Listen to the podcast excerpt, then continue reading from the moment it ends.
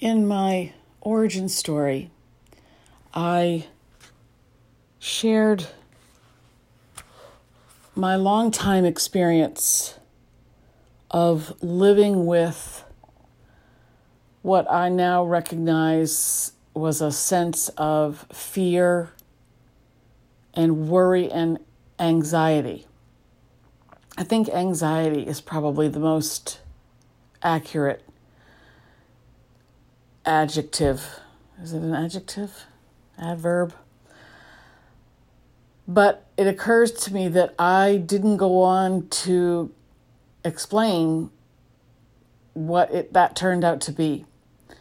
Uh, I just mentioned that I was living with a pit in my stomach almost my whole life. So I want to do a quick podcast here about what that is because many of you may may be experiencing the same thing, but I will guarantee you that you feel this at some point in in your day or your week because it's inherent in every human being. This um, this well feeling that feeling what i was experiencing is an indicator of something all those years, I believed, I took it as confirmation that something was very wrong, though I didn't know what it was. And my outer life wasn't reflecting that. I I mean, I'm, you know, wasn't rolling in it, but I had a good job. I, you know, was a single mom raising my daughter in a, a nice middle class suburban neighborhood. She was going to good schools. We had, you know, a, a good life. So my outer life was not reflective of what it was I was feeling inside. So it's a long story how I got to this point, but eventually I was working on figuring out what this was. I really wanted to get to the bottom of it. And I finally came to understand what it is. So that's what I'm going to talk about real quickly here. Let's start at the beginning. Each and every one of us walking on this planet is a spark of the divine. Each and every one of us is a spark of the Creator of that which created us and everything. Each of us is a spark of that creator. And that spark has an inherent essence that nothing can change or alter. It's the only thing that's real. So when we arrive here in this material world, we forget this through the course of many, many years. We come into these families and institutions and schools and churches, and we sort of become, I don't like the word indoctrinated, but we, we adapt. We adapt to the family that we are in, we adapt to the society and the culture that we live in. And we forget the truth of who we are, that we are these sparks of the divine. So over time, as we're forgetting and acclimating more to the world, we begin to absorb and then live beliefs that are not in harmony with the truth of who we are. And so when we have those thoughts based on those beliefs, which are based in the past mostly, that's when we feel icky. That's when we get that feeling. Icky is the uh, formal term. Um, we get that feeling of worry or fear or doubt, sadness. Um, but that we we feel that feeling. Now, as I said, I took that as confirmation that something was very wrong and lived like that for a very long time. But what I know now was that that uncomfortable feeling was me, were my thoughts that were dissonant with my true resonant frequency of the spark of the divine, of the love of the Creator. So whenever I thought or believed something and then focused on it and worried about it and fretted over it, that I just created more and more and more of that feeling in my gut.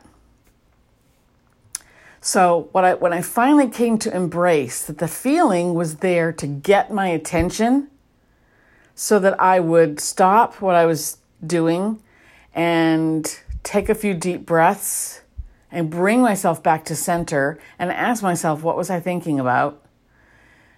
When I started to embrace the belief, the idea, the truth that those feelings were an indicator of a dissonant frequency, so to speak, then I was able to reconfigure what I was thinking and focus on something that was in alignment with the truth of who I was and the truth of who I am.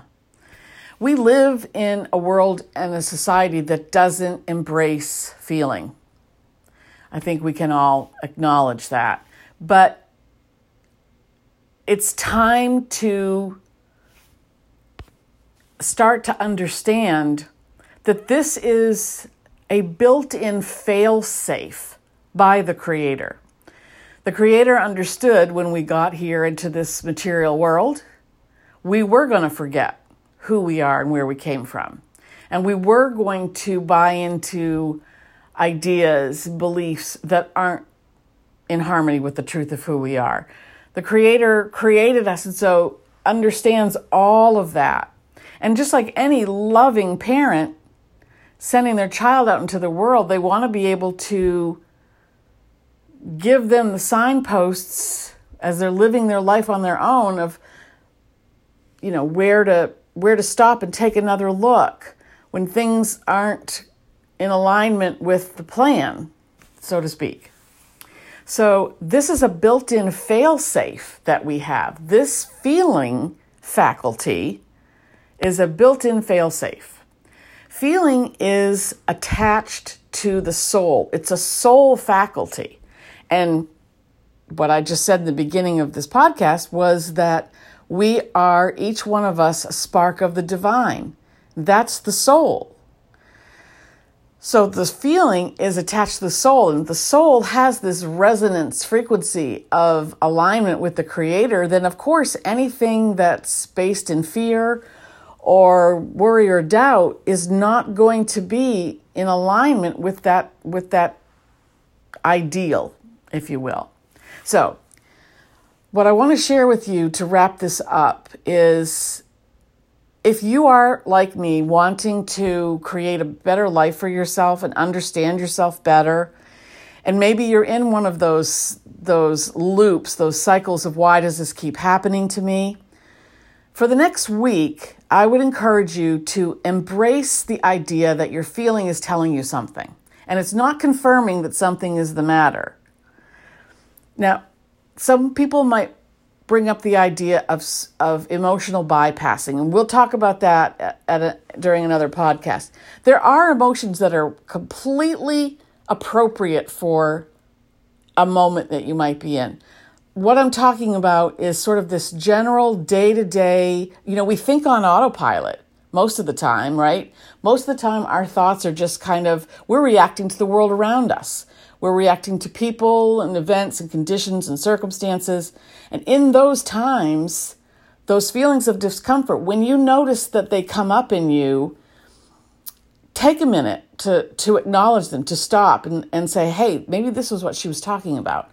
Just kind of get used to, to feeling that, to experiencing it, to, um, to acknowledging it and sort of embracing the idea of it because once you do, once you start using feelings as a compass, things will change for you pretty rapidly, or at least they did for me. So, feeling is an indicator. I, I like to refer to feelings as like the Swiss Army knife of living a conscious life. Your feeling, the emotion that you're feeling, will tell you where you are in the moment. If you look at it clear, closely, it'll tell you how you got there, how you got to that feeling in the moment. And if you'll take it a step further and look at where you wanted to be or where you want to go, you know, pivot to something more in alignment with what you want, it'll tell you how to get there too. So emotions have many facets. And honoring our emotions and recognizing, heightening our awareness of their purpose and their usefulness will help to shift our experience and we can change our life and we can create a life that we love. Thank you very much for listening.